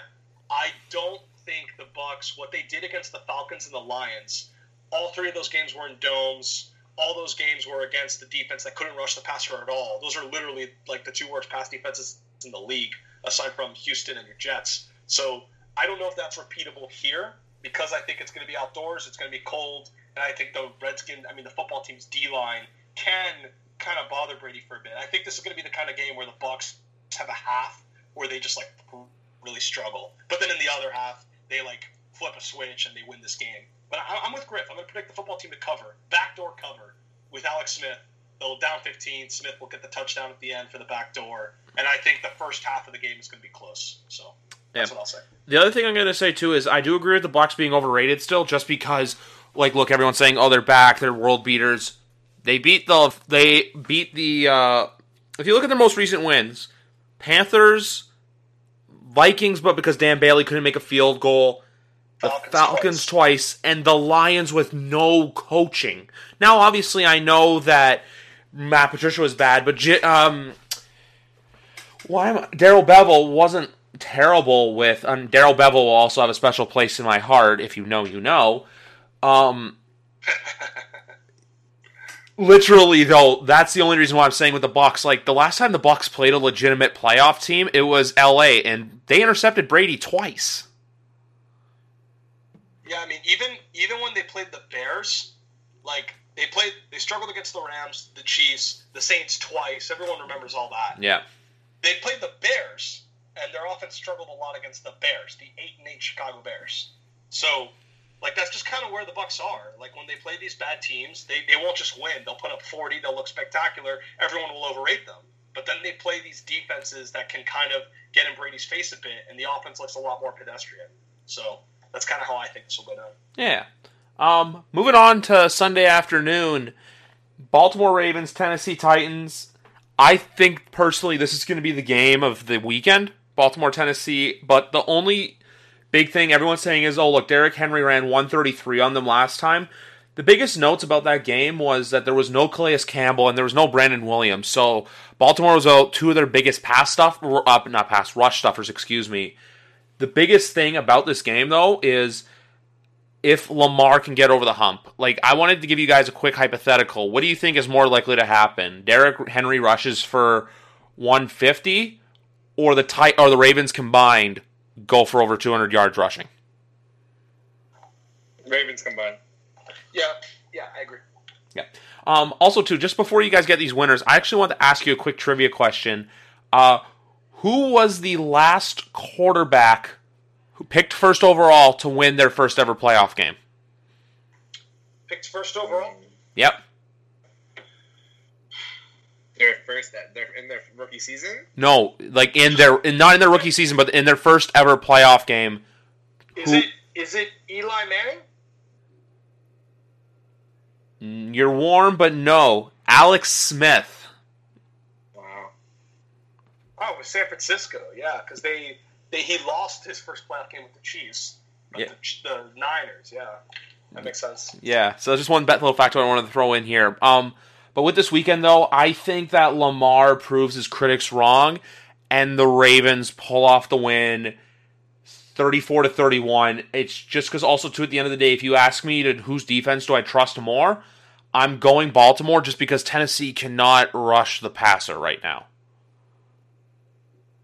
Yeah, man, and they and with their starters, they almost lost to the Texans week 17. So um, their defense is a little suspect right now. Listen, man, Lamar Jackson with no expectations. He's, he's been a bad man, bro. The past four weeks in the league, um, you know, he he dominated teams and got in the playoffs. You know, they were down and out. What were they, five and seven or something? Or no, I'm sorry, five and six. Yeah, that was their worst record, right? Six, six, six, five and six. Six and five. Six and five. That yeah. Was their, that was their worst record. Yeah, six and five. Okay, so from that point, that guy's just been, you know, he's been doing what Lamar Jackson does, but the league really isn't paying attention. He's not really getting as much coverage as he was last year. And God, granted, I know he was the MVP last year, but you know, Lamar with no with, with no expectations, I want to see that. I want to see that. Look at what Mahomes did last year. Like, look how Lamar battled COVID this year. Mahomes had the injury last year, came back, took a while, like, not a while, but like he got his footing. I was saying this in August. I think I said this to Big Rat. I was like, look, I think that the Baltimore Ravens have a chance to go deep this year because they're going to have a shaky year, like they did, and then they get in the playoffs, and then they they fuck shit up. Like, look at what Kansas City did last year. No one thought the Kansas City Chiefs were going to go to the Super Bowl. They had this match because of all the stuff they went through. Oh, it's Baltimore's year. Like in 2018, it was Kansas City's year. Last year's Baltimore's year. Now everyone's saying, "Hey, it's Buffalo's year to go on." Like I know Kansas City is 14 and 2 and has the bye, but Buffalo has looked like these world beaters the last month. I'm just saying that right now, and I agree 100% with Danny that the uh, Raven, like that the Ravens, when no expectations, that's when you let them cook, and that's when you let them get loose. Because if you let them do that and they succeed, I wouldn't be shocked if they upset some teams and end up making their way to the AFC Championship game, or even Tampa Bay, where they won their first Super Bowl.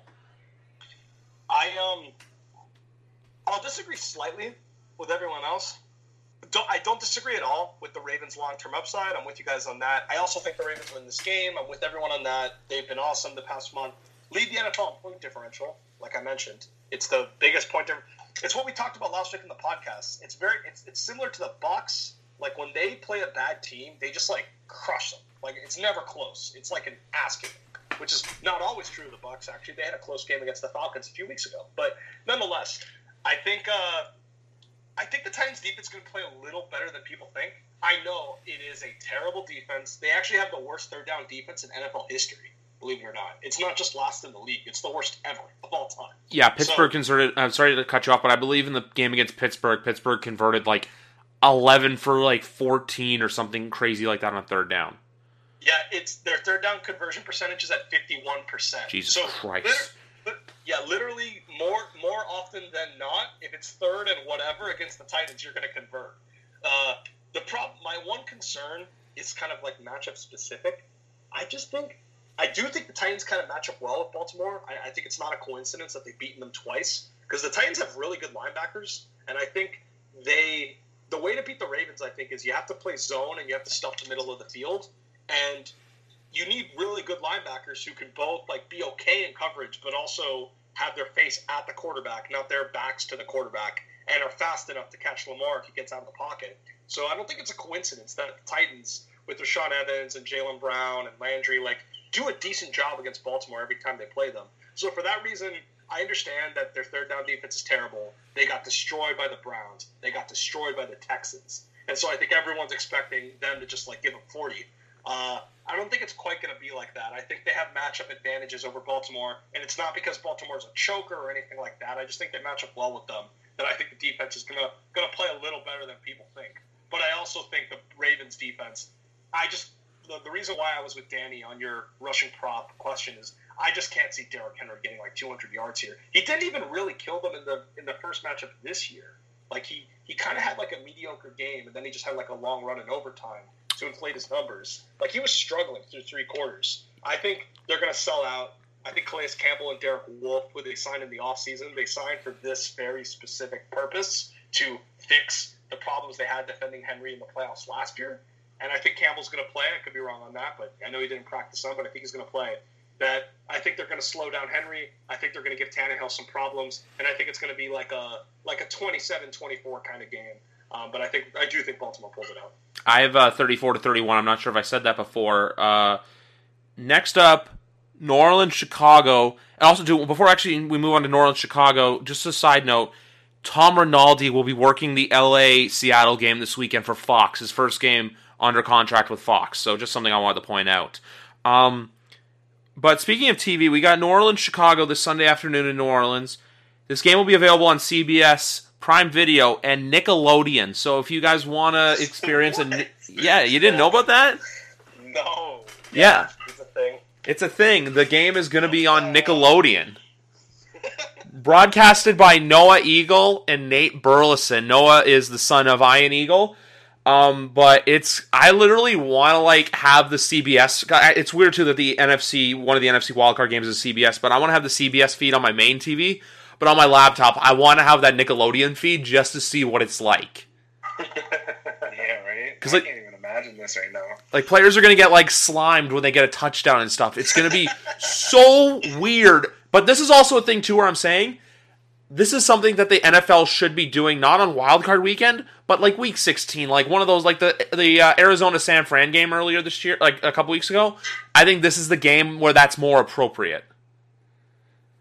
But yeah, I well, they tried the Amazon Prime thing for the first time, right? With that one. some people hated it. I didn't mind it to be honest because you got three different broadcasts you could listen to. There was the main option, there was the option with Hannah Storm and Andrea Kremer, and then there was like a, a different one with like I believe Joy Taylor and Daniel Jeremiah, which I listened to for a bit, and that was the one I liked the most. I, I, Yeah, I'm, Daniel Jeremiah's awesome. Yeah. I'm, re- I'm really hoping that like. I mean, I, I'm always rooting for a good game. I'm like you, Griff. Like, I'm going to be on my couch. I just want to have fun. I want to enjoy the games. I'm probably going to play some DFS too. So I just want like fun football. Yeah. But it would be fun. Like if Trubisky like does some terrible things in this game, I think Twitter is going to be hilarious. Like, like uh, like connecting like his terrible interceptions to like Nickelodeon. Like I think would be really funny. So that, that would this is if, if we have to have one blowout, I hope it's this one of all of them. I, I hope we have none. But if we have to pick one, I hope it's this one. Yeah, which it probably will be. Um, honestly, I heard Mike Florio say this today, and I would kind of like to see this happen, but I also wouldn't, just because uh, I, I'm very close with Saints fans in my family. Obviously, like I've said, I think I've said this to you guys before. My dad and my sister love the Saints. What if the Saints were to win like one of these wacky ass games, like a New Orleans Miracle where Brees and Thomas just like because I think Michael Thomas or even Emmanuel Sanders this Sunday where they have like a a just a crazy play to win the game. Like, what if that's the thing the Saints need to like get over their hump of like playoff heartbreak the last three years? Hey, they're due. That's all you can say is they were due for it. Do yep. Football gods uh, favored them this year. Yeah, like that's one thing I just wanted to throw out there. But in all honesty, I actually I think the Saints will win this game, but I do think the Bears cover. But it's still like I think the Bears will cover, but at the same time too, if I were to actually if I were to project a blowout for my opinion, it's the next game. But um, with this one right here, if it comes down to hey, look, who can play better, Drew Brees or Khalil Mack? I'm taking Brees, even though, even like everyone's saying, oh, he's still banged up. Look, if Alvin Kamara is back and healthy, you're going to have Latavius Murray back. Michael Thomas should play in this game. It's just really hard to pick against the Saints. But I still have a weird feeling that the Bears may get like a, excuse me, a backdoor cover. I, I think the Bears I think the Saints would win with Taysom Hill. they might. They If they might. had to, if they had to, I know Brees, Brees is going to be in there, but if they had to, I think Taysom Hill would even win this game for them. I- I think the Bears defense is going to play a little better because, like, they at the start of the year, it was like an elite defense, and then it was kind of middle of the pack, and then they had that stretch where they were kind of kind of a bad defense for a few weeks there. But Jaylon Johnson, their like second round cornerback out of out of uh, Utah, he's he's apparently going to come back, and I think that does make a difference because I think like he he's been playing well, and if you add him alongside Fuller and Eddie Jackson and all those other guys in their secondary, I think they can do some havoc because even though their defense has been underperforming, it's the playoffs, you know, like they're going to be motivated. Like Khalil Mack and all those boys up front, like they're gonna they're gonna have like that look in their eye. They're gonna be intense. They're I think they can play at a level that's better than they've shown the past two months. So I kind of envision this as a game that the Saints win, but I'm with you, Griff, in that I think the Bears cover because I think the defense is going to give New Orleans some problems. And New Orleans, you know, they've had a lot of moving parts lately. Like Kamara didn't play last week. Thomas hasn't played in a few weeks. Like this is kind of the first game where everyone's back. So I think you could see some like slowness there. Uh, so I think the Bears defense is going to give the Saints offense some problems. I can see us. I can see us complaining that Drew Brees looks old and all that stuff. But I do think the Saints end up winning. If this doesn't happen, Mitch Trubisky like throws four picks and they get blown out. Like I could see that too. Nick Foles, baby. Oh no, God, no, never again, please. But yeah, I, I predict the Saints in like a touchdown game. Um, also, something of note too: the last time these teams played, Alvin Kamara only had 12 carries for 67 yards. So, just something of of note worth uh, of saying. they always they always slow down Dalvin Cook too. That's kind of their calling card is they play Dalvin Cook better than other teams. So maybe that's something that's repeatable. Yeah. But then again, the Saints could easily just uh, have their air attack go wild. So it's a big wait and see. But anyway, on to the last game Sunday Night Football. Um, Pittsburgh Cleveland, like I said, I think this is the unfortunate blowout just because, like Big Rat's been saying, Cleveland is going up against uh, a bit, not just Ben, but the entire healthy Steeler team. And what happened last time these two teams played at full health? Steelers won 36 to 7 in Heinz Field. So yep. I think that the I'm not going to say the score is that crazy high, but if I'm going to put a bow on it, I'm going to say 34 to 20, 34 to 17. Uh, Steelers win. I just think at the end of the day, Steelers are going to be playing for something. They're going to be playing with purpose. Because the Steelers are that team too, where they kind of limped in. They're limping into the playoffs, and they got they got something to prove. I'm curious to hear Danny defend. Yeah, um, I guess this is my spot where I'm supposed to say the Browns are going to win, right? yeah, we guess so. I'm not going to do that. No, no, no. The Browns, they, they they've had some shitty luck, man. And this year, I know Stefanski is going to be out um, on COVID, but even if he was there, I didn't think they had a chance here. But I'm very, very happy that I'll be watching the Cleveland Browns and not the Miami Dolphins this Sunday on my TV. Rightfully so, as it should be. Unfortunately, the Browns go down The dream is dead. And I don't even love the Browns like that. I just I just knew that they were they were better than the Dolphins. That's all. They were not. They were not better than the Dolphins. Like, good lord. Like, I, I'm tired of how many times I have to hear that. In look in 2016, and I know you're just trying to get a rise out of me. In 2016, the Dolphins played the Ravens, and the Ravens won 35 to six. The Ravens like beat the living shit out of the Dolphins in the regular season. And the Dolphins made the playoffs, and the Ravens didn't as the seventh seed because the Dolphins just happened to win an extra game. But like the Ravens were clearly better than the Dolphins. Like I knew that. Like everyone knew that. Like it didn't matter that the Dolphins advanced further. So yeah, you're watching the worst team. You're watching worse football, and they don't have their head coach. My team doesn't have any COVID problems, so congrats. Have fun with that. Uh, we would have given Pittsburgh more of a fight than Cleveland would. But yeah, I don't know about that. Well, I mean, I'm sorry, our defense can actually make Big Ben like have a three interception game, and I don't know if Cleveland's defense is capable of that, given that fucking Mason Rudolph had 300 yards last week. But what did Matt what did Matt Barkley do to you guys? The team, the team, the team quit by that point. Look what the Dolphins did against every other medium. Oh, I don't want to see quitters in the playoffs. Okay, what happened? What happened when they played Jared Goff and when they played Brandon Allen and they played the Jets? Like they just destroy like these limited quarterbacks. So I think the Browns. Uh, but Griff, the last thing I'll say on Cleveland is quarterbacks making their first playoff start are like really bad, like surprisingly so. They're like it goes to your point about number one overall picks. It's been so long since they won their first playoff game. I did I, I did some research. Quarterbacks in their first playoff start are like six and twenty against the spread. They're like nine and and a like nine and fifteen straight up. It's like every quarterback that's in their first playoff start, like just almost always loses, always. Like that's why, like if Taylor Heinicke starts for the football team, I don't care how good their defense plays, like they just have no chance. Against. So uh, for this reason, I don't think this is going to be the example of Baker, you know, winning. Eh, Baker in his first playoff start is probably going to struggle against this defense. He's probably going to struggle because they just match up well with them. There's a reason why their backups almost beat them last week. Like they Baker is a very bad quarterback when he's under pressure. The Pittsburgh Steelers lead the NFL in pressure rate this year at 33%. The most. Let me let me remind you the last time we had the same exact scenario was the Jets versus the Cincinnati Bengals 2009 where the Bengals played their backups, the Jets got in, and the Jets beat the Bengals the next week in the wild card round. So don't forget about that. I won't. I won't. And I know it's a division, and you can use the excuse it's a division game and anything can happen. I think not having your head coach is a real big deal, and I just think they match up really terribly with them. What's missing from your analogy is that you didn't have a second Defense. game. No, and also a second game early in the year where the Steelers beat them thirty-eight to seven. Like you didn't have like another game where the Jets. I think the Steelers win. I know. I know. Steelers have this, but Steelers by Steelers by double digits, and I'll take the. You're, you're getting crazy. You're getting crazy now. I mean, Griff just predicted thirty-four to seventeen. You're getting crazy. Look at the the end of the day. Look, if you're at, to ask me which defensive uh, player has a better day, I could see Myles Garrett over T.J. Watt. But which defense has the better day overall?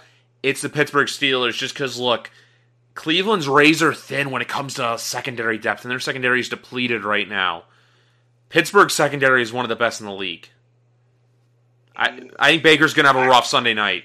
But also, too, I, want to say this. I think Nick Chubb. Nick Chubb's gonna have a huge game. Yeah, but here's the thing, though. Nick Nick Chubb can have a good game, but I think it's game lose. Yeah. they're still going to lose. Like Nick Chubb can still run for 100 plus yards, but I still am picking the uh, Pittsburgh Steelers to win. The one thing I'm saying though, I think they should do is, have you guys seen that Tide commercial with Peyton Manning? I have. I know the one you're talking about. Why don't they put Stefan have Stefanski coaching from home and have him like one of those like robot things just roaming the sidelines? Like seriously. Yeah, right. It is ridiculous that they're not letting him. Like apparently they're not letting him call plays remotely. No. And I just, I don't see why. Like you have you have coordinators who call plays like from the press box of like every single team. I just don't see what the difference is, even if they're not physically there. If they can see the game and the headset works, like what does it matter? I, I don't know. Um, the other thing I wanted to say to you guys too quickly before we wrap up was uh, two things. One, if you had to rank these three quarterbacks starting this weekend of most likely to come back, how would you rank them between Ben, Drew, and Rivers? Ben Rivers. Yeah, Drew third. Yeah, I I think Drew's done. I think this is last year. Wow. I- Uh, Matt, Matt, I think Matt Griff, when he was on the podcast, said something similar a few weeks back. Yeah, I think Saints fan like it came out this week too that there's a lot of widespread belief amongst the league that Brees will retire. I personally, yeah, because I remember him saying I think there's belief too within the uh, Saints, not just organization but fan base that believes that he will be done at the end of the year. And there's also rumors too that he make a TV deal with NBC, but it also wouldn't shock me too if he kept like a co- like not a coaching deal, but he's always at the facility in Louisiana, going like forward, like helping out with uh, players and stuff like that after he retires. Yeah, that's some good. That's some good off-season talk right there, man. But um, yeah, I'd probably. Oh man, not great options. This is a really good question. Uh, Ben one, Brees two, Rivers three. Even though I picked the Colts to win. Yeah, honestly, it wouldn't shock me if Rivers did retire though, because I think it's a matter of what team would be willing to pay him like twenty five or twenty three million next year. Yeah, and he's and he's he's he's uh he's, I know he's got that thing where he's got to like coach his son's like high school football team in Alabama, and I don't know like that's something that I don't know how long you can keep putting that off. Like eventually, I can imagine a high school's like, all right, like come on now, like it's now or never. So Yeah. Exactly. And uh, Big Rat, we have to eat crow because last week we came on here and said that Clemson had uh, was going to win, but they ended up losing. Do we still think? do we still think Alabama will win the Natty in Miami Monday night, if it even happens?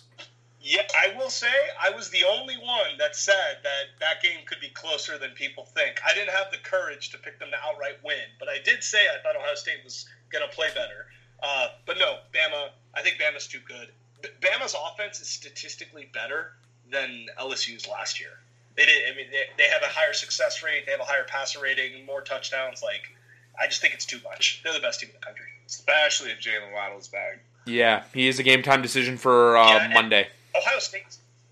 And remember, Ohio, remember, Clemson didn't have their offensive coordinator, which maybe doesn't matter the first two drives because that's all scripted. But then after that, when you have to make adjustments, that could explain why their offense started to struggle a bit in the second quarter. So with Bama, I don't think that's going to be a problem. I think Bama's going to score like eight out of nine drives. And also, too, there was that weird play with Skalski getting kicked out, which I totally don't agree with, but I understand the NCAA trying to make football safer. And he's their best defender. That certainly matters. Is it me, or does Skalski look like a jacked version of Matt Beast a little bit? Hey, don't say that. It's just something I noticed during the game. I wanted to tweet it out, but I was like, nah, I'll use this platform to say it. I'll mention him next time he's on, but I saw it, and I even went on his Instagram, and I'm like, yeah, he kind of looks like Matt if Matt was taller and just like bit, like just bulked. Not not a knock on Matt or anything. I'm just saying that's what James Skalski looks like to me. I could definitely see that. Yeah. Oh, alrighty, guys, that's gonna do it for uh, episode. Fi- uh, I'm losing track. I gotta open my phone to make sure I get what episode this is. Uh, episode 54. The let's call it the Brian Urlacher episode. Uh, but Danny wins episode. I'm not calling it that. Um, but anyway, boys, enjoy this weekend. Enjoy Monday night because for those of you wondering, I'm probably not going to record until after the national championship, so I can get a, a full recap of Wild Card Weekend, uh, the, divi- the the Wild Card Weekend, and the national championship. Because Monday night, I want to be all eyes on that game. But anyway, guys, enjoy all the football, and we'll see you after the weekend. Peace out, guys. Phil, you next. I'm Jeff Woods, and I'm shining a light on music and the rock stars who make it. He just was one of those people. He, he stood out. He was a magic guy. He really was a magic guy. Had- All, we all have faults. He had the same amount of faults as we all have. This was before Led Zeppelin. Robert was full on. I mean, he was Led Zeppelin without the band behind him. He had the hair, the jeans, the whole thing, you know. And he was amazing. The Records and Rockstars podcast, heard around the world and yours to hear wherever you get podcasts. All the episodes from JeffWoodsRadio.com. Hi, I'm Logan Anderson, host of the Say the Damn Score podcast. On my show, I deep dive into the sports broadcasting business by, you guessed it, talking to sportscasters.